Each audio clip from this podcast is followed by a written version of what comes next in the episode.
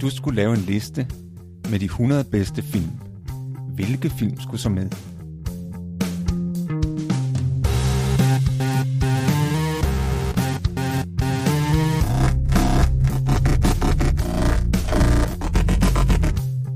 Hej, jeg hedder Morten. Og jeg hedder Thomas. Lyt med, når vi taler om vores liste med de 100 bedste film.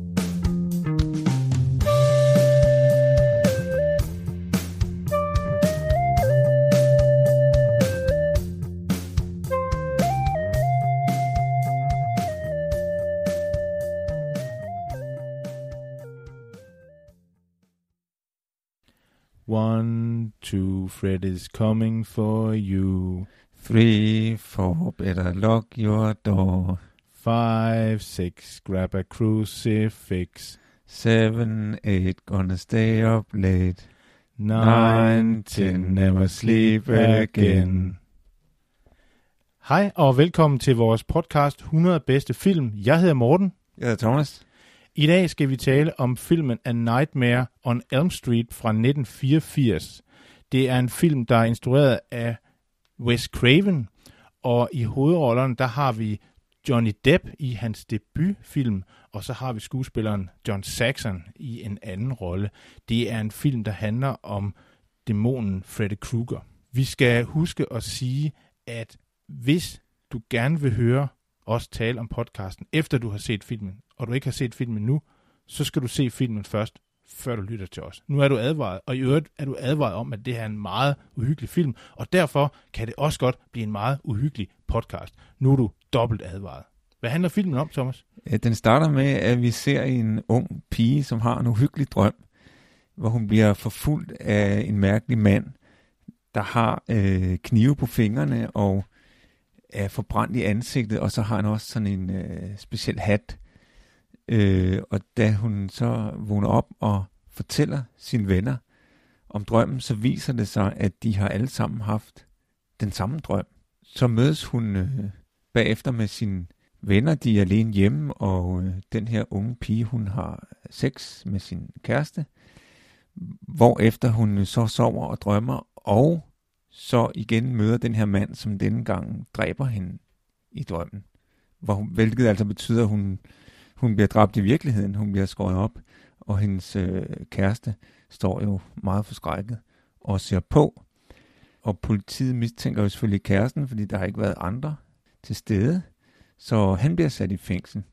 Men øh, efterhånden øh, viser det sig, at det løser jo ikke problemet at sætte den her mand i fængsel, fordi at øh, efterhånden som filmen skrider frem, så bliver de andre unge mennesker også angrebet af den her øh, mand, som de møder i deres drømme. Først så bliver kæresten myrdet i fængselscellen, øh, og så er der hovedpersonen Nancy, som begynder at finde ud af, hvad der foregår. Altså hun begynder at forstå, at øh, den her mand dræber dem i deres drømme, og hun snakker med sin mor om det, som fortæller, hvem han er. Det viser sig nemlig, at det er en person ved navn Freddy Krueger, øh, som var en øh, børnemorder, myrdet en masse børn, og som så øh, jo selvfølgelig blev anklaget, men blev frikendt på en teknikalitet, hvor efter øh, børnenes forældre udøvede selvtægt og fangede ham og brændte ham.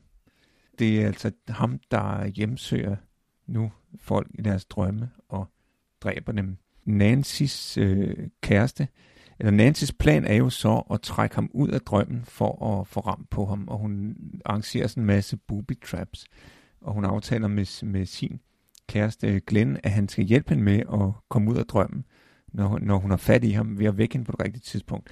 Det lykkes ikke rigtigt, fordi han falder i søvn. Men hun får altså øh, øh ikke desto mindre trukket ham ud af drømmen og får sat ild på ham. Øh, han får altså myrdet hendes mor alligevel, men det ender med, at hun får styr på det ved at møde ham i drømmen og sige, jamen jeg er ikke bange for dig, og hun vender bare ryggen til ham og siger, jamen nu farvel med dig, og øh, jeg vil gerne, jeg vil have, når jeg vågner, så skal alt være som normalt. Det er det faktisk også. Så er de alle sammen levende igen, men øh, så får vi jo et træk, kan man sige, af det, vi kender som parallel virkelighed, fordi øh, selvom at hun vågner til en ny virkelighed, hvor alle er i live igen, så kommer Freddy Krueger altså alligevel igen og begynder at dræbe dem. Det er jo en gyserfilm. Det må du allerede være klar over. Meget uhyggelig film, øh, selv når man ser den igen. Jeg var øh, øh, uhyggelig underholdt, da jeg så den, genså den. Hvordan med dig, Thomas? Hvordan havde du det med at se den? Altså, jeg, jeg synes, det var ret, øh, jeg synes, det var ret uhyggeligt. Nu, nu er det også, øh, det er ikke så tit, jeg ser øh, de her slasherfilm. Jeg det er jo en slasherfilm. Ja, det er en slasherfilm. Jeg synes, de er ret skræmmende. Det der med, at folk bliver skåret op. Jeg ved godt, der er nogen, der har sådan et specielt forhold til slasherfilm, som, som faktisk sidder og griner af dem.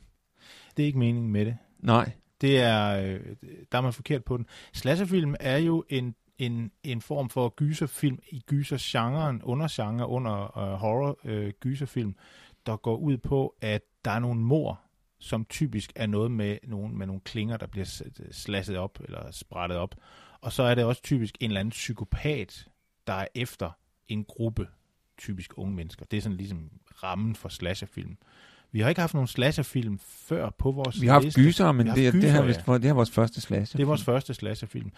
Og øhm, der skylder vi måske lige at sige, at øh, instruktøren Wes Craven jo tidligere har lavet en slasherfilm, der også er ret kendt, den, den der hedder The Hills Have Eyes, som foregår ude i nogle, nogle, nogle øh, bakkeområder, hvor der kommer nogen dertil, og så er der sådan en primitiv øh, familie, tror jeg det er, som, øh, som øh, jagter de her nytilkommere. Og det er, det er faktisk også en rigtig god film, synes jeg. Og i den film optræder der faktisk en person, vi kender, fra Gøgereden, nemlig øh, den skuespiller, der hedder Michael Berryman, som spiller ham, der hedder Pluto i, i øh, The Hill Have Eyes. Michael Berryman øh, husker vi fra Gøgereden som, som den person, der havde sådan et meget aflangt ans, eller sådan, sådan aflangt hoved, som meget specielt ud. Øh, da vi snakker om Gøgereden, der snakker vi om, at, at øh, Milas formand, der havde lavet Gøgereden, havde, havde typecastet øh, meget omhyggeligt dem, der skulle være med. Han er ikke en skuespiller, der siger meget, men han er sådan en, der er meget karakteristisk, når man ser ham. Og, og han er som skabt til den her film, der Hill Have Eyes. Jamen, jeg får et billede af ham med det samme, ja. når du siger det. Ja. Men ellers så er det jo en teenagefilm. Vi er på besøg i teenage-værelset, teenage-kulturen. Ja, ja, ja, i den grad. Øh, det må man sige. Og, og øh, jeg kommer til at tænke på, når, når jeg ser, især når jeg ser, hvordan filmen starter, øh, fordi at det, det starter jo med, at de her fire unge mennesker mødes, øh, og så øh, to af dem har sex ovenpå, øh, og de to andre ligger sådan og nedenunder og kan tydeligt høre, hvad der, hvad der foregår deroppe. Øh, det, den er jo meget eks- eksplicit i sin seksualitet, den her film. Ikke så meget i det, vi ser, men i det, vi hører. Og den måde, altså man kan virkelig høre, at der er nogen, der har sex. Og, og den måde, de taler om sex på, er også meget eksplicit. Især når man tænker på, at den her unge pige er altså kun 15 år gammel. Og, og, øh, og ham, øh, hendes kæreste, han er sådan en rigtig bad boy. Øh, man ser, at øh, da, da han, han, han, lurer, han starter med at lure ude i mørket, og så går det ud, og så, åh, så springer han lige på, ja, springer han på, som om han, at han ja, var sådan en overfaldsmand, ikke? Og så han trækker der også lige en kniv i, i hovedet på ham, den anden dreng der, ikke? Han har selvfølgelig en springkniv, ikke? Og det er så ham, der har sex med kvinden her, Tine, den unge pige, 15-årige pige, Tina, ikke? Og som sagt, det er virkelig noget, man kan høre, der er virkelig gang i den. Og så, så er det jo bagefter, at hun bliver slasket. Hun bliver myrdet i sin seng bagefter af Freddy Krueger, ikke? Hvor, som han står, det er nok den mest uhyggelige scene i filmen. Og, og den unge mand står her, står hjælpløst og ser på, ikke? Og, og det er også en virkelig langvarig scene. Altså det er ikke bare sådan, at så er hun død, men nej, nej, hun bliver trukket hen over, under, over loftet. Og det er meget sådan, det er også sådan lidt en gyserklassiker, det der med, at personen øh, hænger op i loftet, ikke? Og, og, og det var lang tid, før hun er færdig, ikke? og der er blod over det hele. Ikke? Meget, meget hyggeligt. Jeg kan ikke lade være med at tænke på den her kombination af, af vold og sex. Altså, vi har været lidt inde på det før, ikke? Men det er ikke nogen god idé at have sex i en gyserfilm. Det har vi sagt før, og nu gentager vi det lige. Stop med det, fordi Stop så ender det. det bare skidt.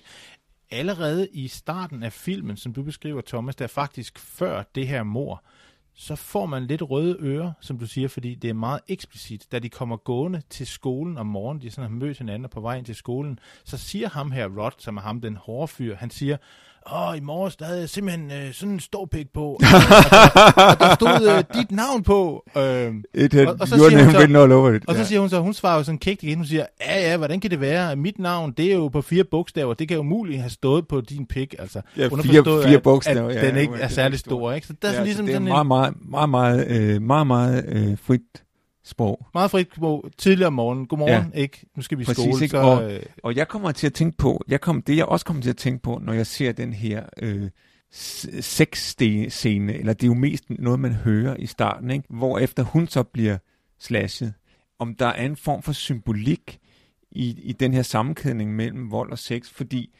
nu hedder øh, filmen jo Nightmare on Elm Street, og jeg kommer til at tænke på, når man, når man ser den her scene, altså den her sexscene, ikke? med en 15-årig pige, der har sex for fuld udblæsning med en ældre dreng, som ovenikøbet er sådan en bad boy, der går med springkniv. Ikke? Jeg tror, at det er de fleste forældres mareridt, det her. Og især, øh, når, når man tænker på amerikanske forældre, her i Danmark, der er vi jo så frigjort. Det, det, kan- det kan godt være, at der er mange her, der synes, det er fint nok at starte med at have sex, når man er 15 år, eller endnu tidligere. Men jeg tror, for de fleste amerikanske forældre, der vil det her være et mareridt. det er virkelig det, der er mareridtet. Det- Eller det er det, For- det, er det, også, det er det også. Ja. Jeg, jeg tror måske, der er en form for symbolik i det. Ja. Eller en form for, af den der sammenkædning, ikke? som vi ser mellem sex og vold. Men jeg tænker på, Thomas, vi er jo på besøg i, i, i teenage-verdenen, og det er jo faktisk, vi, vi har, ja, nu kan vi lige så godt sige det, vi har også været teenager, øh, Thomas. Jeg har i hvert fald, du har også. Ja, det er også. Men ja. jeg tænker på, Thomas, dit teenage-værelse, hvis du tænker tilbage, var det sådan også indrettet med sådan nogle idolplakater på væggene og en stor seng og et lille fjernsyn, og, og så lå du tit på sengen og snakkede i sådan en, øh, hvad hedder det, fastnet-telefon, så du, så du op, optog, ligesom, så, så man kunne ringe ud og ind, og dine forældre hele tiden råbte ind. Læg nu på, og lad være med at snakke timevis. Ej, det, sådan, sådan var, øh, ikke, det var ikke helt sådan, at min, min, mit teenage-liv var. Men det er måske mest pigerne, fordi det gør de der tøser. Det, de snakker jo telefon og ligger på den her kæmpe store seng og smækker døren, så forældrene ikke kan komme ud og ind. Og det er så meget karakteristisk. Ja, der er rigtig meget sådan teenage-kultur og, og ungdomskultur i den, i den her film. Ja, og helst et, et vindue, som, som de kan komme ud af, og, og de kan få gæster ind af. Det, der er jo en trafik i de der teenageværelser i, i den her film. Det Der er jo også den her øh, konflikt, kan man næsten sige, mellem teenagerne og deres forældre, at, øh, de jo selvfølgelig ikke rigtig forstår hinanden, eller tror på hinanden, øh, fordi øh, altså, der er mangel på kommunikation, kan man sige. Det var, det var lang tid før det lykkes at få moren til at fortælle, hvad hun ved om Freddy Krueger. Ja, fordi de, de bærer jo på en dyb hemmelighed, forældrene. Ja, da de efterhånden finder ud af, at det er ham her, Fred Krueger, der står bag det. Hendes, øh, hendes far er politimand, og han spiller jo ham her, John Saxon, super sej skuespiller, synes jeg, man har set i mange, mange film. Han har jo spillet sammen med Bruce Lee, og, og er sådan en, han har også trænet kampsport, og han er sådan ligesom den helten, den voksne helt. Han er jo ikke en af hovedpersonen, men han er sådan ligesom ham, man sådan kan, kan altså ham, der styr på tingene. Det, Ja, ja. har han så måske ikke rigtigt alligevel, men han, han får det måske lidt Øh, men han forstår ikke rigtigt, og det tror jeg måske den her voksne verden, man forstår ikke helt, hvad der foregår i teenagernes verden, om at der er faktisk en drømmedæmon på spil. ja de tror ikke rigtigt på hende. Og, og det, er det er jo også sådan en typisk uh, teenage-fænomen. Det her med ikke... Der bliver ikke hørt efter, hvad man siger. De voksne tror ikke på mig. For øh, Nancy, som jo er filmens hovedperson, kan man, kan man godt sige, uh, hende, der overlever og, og får øh, ramt på Freddy Krueger til sidst. Hun prøver jo at fortælle forældrene og de voksne, at jamen, om det er ikke ham der, øh, Rod, der, der har myrdet den, øh, hendes veninde. At det var noget, der, det var en, der kom i en drøm. Men det tror de jo selvfølgelig ikke på. Hun prøver jo også at tilkalde dem der i slutningen af filmen, hvor hun går op mod Freddy Krueger og siger, jamen, I skal vække mig på et bestemt tidspunkt. Ja, ja, nå, det er, ja, ja, fint nok, ikke? Altså, det gider de da ikke. De tror overhovedet ikke på, hvad hun siger. De tager det ikke alvorligt, Nej, og, det- og det, er jo, det, er jo sådan, det er jo meget alvorligt, fordi hun har jo regnet det ud. Hun har jo regnet ud, at han skal bekæmpes, Freddy Krueger, i drømmeverdenen, ved hjælp af nogle, altså, nogle, nogle ting, hun kan gøre i drømmeverdenen. Og det er vigtigt, at man ligesom har den her åbenhed over for, at der er noget overnaturligt på spil, og at man skal bekæmpe skurken ved hjælp af nogle overnaturlige redskaber. Jeg tænker på, Thomas, det her teenageværelse, så var det jo også tit sådan, det ser man ikke i filmen, men det kan man sådan ligesom fornemme, at nogle gange vil forældrene godt have adgang til teenageværelset, og så bruger de jo alle mulige knep. For eksempel kunne de finde på at banke på og sige, øh, jeg har lige bagt noget kage, her er noget kage. Og det er jo selvfølgelig bare for at komme ind og se, hvad de her teenager laver. Men jeg har lavet lidt et, et forældrestunt i dag, fordi jeg har også bagt kage. Ja, ja, ja. Hvad er det for en? Det er selvfølgelig drømmekage. God idé. Og, og hvis du lægger mærke til den, så er der ekstra drøm på. Der er ekstra drøm på, ja. at, at det, øh, det der, der er ovenpå, det er det, der, der er drømmen. gode ovenpå. Yes. Ja. Så Den er lidt ligesom en svamp, som den skal være. Den kan vi øh, spise bagefter. Men jeg kunne godt tænke mig at spørge Thomas, er der i den her Freddy Krueger-film, er der en forvekslingsscene? Mm, altså ikke, ikke på anden måde, end øh, man måske forveksler drøm og virkelighed indimellem. Altså, det er jo ikke altid, det er jo ikke altid vi som seere er klar over, hvad der er drøm og virkelighed. Og ja. det, er jo, det er jo et spændende tema, det her med, jamen, hvad, hvad er drømme egentlig for noget? Det er der jo forskellige meninger om. Der er for eksempel er der nogen, der altså den, den, den klassiske psykologiske forståelse af drømmen, det er jo, det er jo noget med, at øh, jamen, i drømmen, der bearbejder vi vores oplevelser. For der er ligesom for tingene, det vi har oplevet i vores vågne tilstand, i det virkelige liv, det kan vi ligesom bearbejde og få til at falde på plads i drømmen. Men der findes også en anden opfattelse af, af drømme, og, og det, er, det er en opfattelse af, at jamen, drømmen er en anden form for virkelighed. Det er måske ligefrem en, en måde at, at fortælle, hvad, hvad der kommer til at ske i fremtiden. Altså, hvordan virkeligheden kommer til at være, eller kan være. Præcis.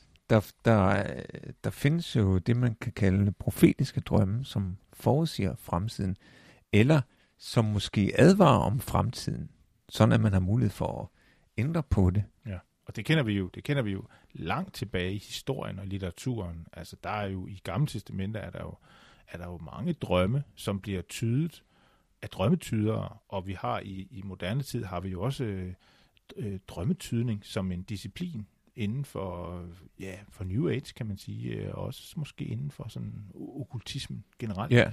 At man skal, skal kunne finde ud af, hvad betyder de her drømme, hvordan forstår man dem. Og det er jo en måde at se drømme på. Men der er jo også en, en måde at, at se drømme på som noget mere aktivt, nemlig det, man kalder lucide drømme. Det er jo en, en disciplin, hvor man, hvor man har den præmis, at man måske ikke kan kontrollere sin drømme fuldstændig, men at man kan styre sin drømme i en retning, man gerne vil. Altså at man på en eller anden måde, jeg tror, en af de første øvelser, man gør, når man, når man laver de her øh, træning i lucid drøm, det er, at man skal kigge på sin hånd og ligesom få en krops øh, fornemmelse af sin krop i drømmen, og dermed kan man så måske flyve eller bevæge sig, men have en fornemmelse af, at man bevæger drømmen, eller man bevæger sig i drømmen i en bestemt retning. Ja, altså det, det er en stor fordel, hvis man kan blive bevidst om, at man drømmer, fordi, som du siger, så kan man styre drømmen, man kan bruge drømmen til, til at udforske nogle ting. For eksempel, om, hvis der er noget, du gerne vil vide. For eksempel, jeg kunne godt tænke mig at vide lottotallene. Så, så hvis, jeg, hvis jeg bliver bevidst om, at øh, jeg drømmer, ikke, kunne man forestille sig, Hå, men jeg vil lige øh, rejse lidt ind i fremtiden og se på, hvad lottotallene bliver næste uge. Bare, det er bare sådan et øh, tænkt eksempel. Ikke? Men det, det er altid en fordel at være bevidst om, at man drømmer. Også på den måde, at hvis du for eksempel har et mareridt, det har jeg, det har jeg oplevet en gang, jeg havde en rigtig ubehagelig drøm. Men, men der var jeg så faktisk øh, bevidst om, at jeg Ja, altså det var sådan en form for tortur, jeg blev udsat for. Øh, men der var jeg så bevidst om, at jeg drømte, og så det endte med, at jeg øh, besluttede, at det her gider altså ikke mere. Nu beslutter jeg at vågne, og det gjorde jeg så. Så det er på mange måder en fordel, hvis man kan være bevidst om, at man drømmer, mens man gør det. Og det er også det, som vores hovedhelt øh, inde gør i, på et tidspunkt, hvor hun sidder i skolen og er faldet i søvn. Og det er hun, fordi hun har holdt sig vågen hele natten så er hun faldet i søvn, og så er det, der sker det her skift, som jeg synes er filmens kvalitet, at den kan skifte mellem virkeligheden og så drømmen, og ligesom gør det sådan, at man nogle gange får man sådan en, okay, nu er vi i drømmeverden, men hvornår forlader vi den? Der er sådan ligesom sådan nogle, nogle, nogle grænser, som ikke er helt defineret. Det synes jeg er rigtig, rigtig spændende. Men den her scene, der bliver hun altså angrebet af Freddy Krueger. Det er jo lige efter, at hendes veninde er slået ihjel. Så nu kommer Freddy Krueger altså for at få slået hende ihjel, og han er ret tæt på nede i et eller andet øh, kælder med nogle rør. Og der gør hun så det, og det er, som om hun er i sådan en lucid drøm. Hun er bevidst om, at hun drømmer, og for at komme ud af det her drømmeunivers, så tager hun sin arm og lægger den op på sådan et glohed rør, sådan at den smerte altså vækker hende. Og det, så vågner hun, og hun har ligesom et, et, et brændsår på sin arm, men hun redder altså livet. Og det viser sig jo, at det er jo vejen frem at bekæmpe Freddy Krueger på den her måde ved at, at bekæmpe ham i drømmeverdenen. Og det, det er jo et interessant spørgsmål, det her med, øh, hvad, hvad drømmen egentlig er, om, om man kan betragte drømmen som et andet niveau af virkelighed. Altså, den normale opfattelse er jo, at det er den vågne virkelighed, der, der er den eneste, som det er kun den, der er virkelig. Og drømmen er sådan set bare ligesom et restprodukt, eller det er en bearbejdning af, af det, der sker, når vi er vågne. Ikke? Men man kan også Øh, det er måske over i den lidt mere spirituelle tradition, at man, kan, man opfatter drømmen som et andet niveau af virkelighed. Eller måske drøm, endda opfatter drømmen som noget, der er mere virkeligt. Altså for eksempel, at der er nogen, der forestiller sig, at meget af det, vi oplever, når vi er vågne, det er faktisk noget, vi har planlagt i drømme. Så det er en måde at, at visualisere på, ja. eller man kan bruge drømmene som, som en, en visualiserings... Øh disciplin. Men vi skal også tænke på, at her i 80'erne, der har vi jo, øh, der har vi jo litteraturen, har vi jo øh, den her øh, Carlos Castaneda. Yes. Og øh, han, troldmanden Don Juan, som jo er sådan en, en øh, sylsebin øh, syre drømmeekspert, hvor, hvor han arbejder med sådan en, en drømmelærer, der, der fortæller ham, hvordan han kan bruge sin drømme til at, og, øh, og øge sin indsigt i sin egen øh, sådan ukulte bevidsthed. Og, øh, og det tror jeg da også har spillet ind på filmen, at, at drømme er noget, som, som er oppe i tiden på det her tidspunkt. Jeg tror nok, hvis Craven skriver et sted, at en af at den måde, han fik ideen til de her drømme, var, at han havde læst om i øh, Los Angeles, hvor han boede, om at der var kommet nogle flygtninge fra Vietnam, som så havde nogle traumer fra krigen, og så var de simpelthen døde i deres drømme. Altså man har skrevet om, der var sådan ligesom flere eksempler på det, og det havde så givet ham øh, ideen til, at der kunne være en eller anden drømmedæmon, der så kunne, kunne gå igen og ligesom øh, husere og, og, og slå folk ihjel i deres drømme. Og det, jeg synes, det er konceptet om filmen er, er fremragende, og, og hvis, man kan, hvis man kan sluge, at det er sådan en 80'er film, så er, det, så er det et lille mesterværk, synes jeg. Ja, det synes jeg også. Og, og altså, det her med at, at stille spørgsmål ved drøm og virkelighed, det, det er jo noget, man har kendt til alle tider. En af de her kendte taoister, Lao Tzu, tror jeg det var, som, som sagde, øh, jeg drømte, at jeg var en sommerfugl, men, men nu er jeg i tvivl om, om jeg er en mand, der drømmer, at jeg er en sommerfugl, eller om jeg er en sommerfugl, der drømmer, at jeg er en mand. Det, jamen det, det, er, jo, det er jo et paradoks. Altså, jeg plejer jo at sige øh, og fortælle, at ved du hvad, i nat, der drømte jeg simpelthen, at jeg havde været vågen hele natten. Og da jeg så vågnede, så var det rigtigt. Ja, ja. Der er noget paradoxalt over drømme. Også det her med, at når du, du møder nogen i en drøm, ikke? så jeg tror, at nogle af de møder, vi har i drømmen, det kan være virkelige. Altså for, altså for eksempel, det, her, det der sker i, i filmen her, det er jo, at det er en afdød person, hun møder i drømmen og, og interagerer med. Ikke? Men, men han er jo virkelig den, den afdøde person, hun møder. Sådan, sådan tror jeg også, det er i virkeligheden. Altså, at nogle af de personer, vi møder i vores drømme, det er ikke bare vores egen fantasi, det er et reelt møde, der finder sted. Og det kan så være, det kan være med en anden person, der sover og drømmer, eller det kan måske være med en afdød. Øh, altså det der med, at, øh, at man kan blive slået ihjel i sin drøm af en anden person, øh, det har jeg så ikke oplevet eller, eller hørt om. Øh, der kan man sige, der tager filmen lige et, et skridt længere. Men der er jo, jeg tror, der er øh, 9, 8, 9 film øh, i Freddy Krueger-universet.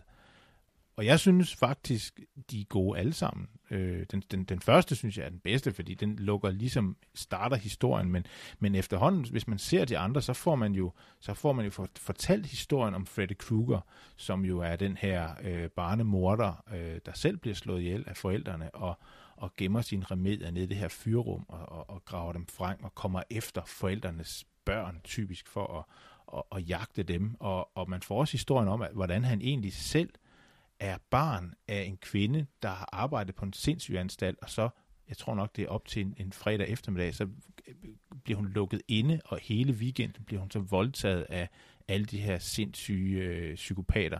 Så han, er, han bliver kaldt for søn af, af 100 Maniacs, tror jeg nok, de beskriver ham i filmen. Så, så man får også hans historie foldet ud. Og så på et tidspunkt er der jo sådan et, et spin-off, hvor han møder Jason fra fredag den 13.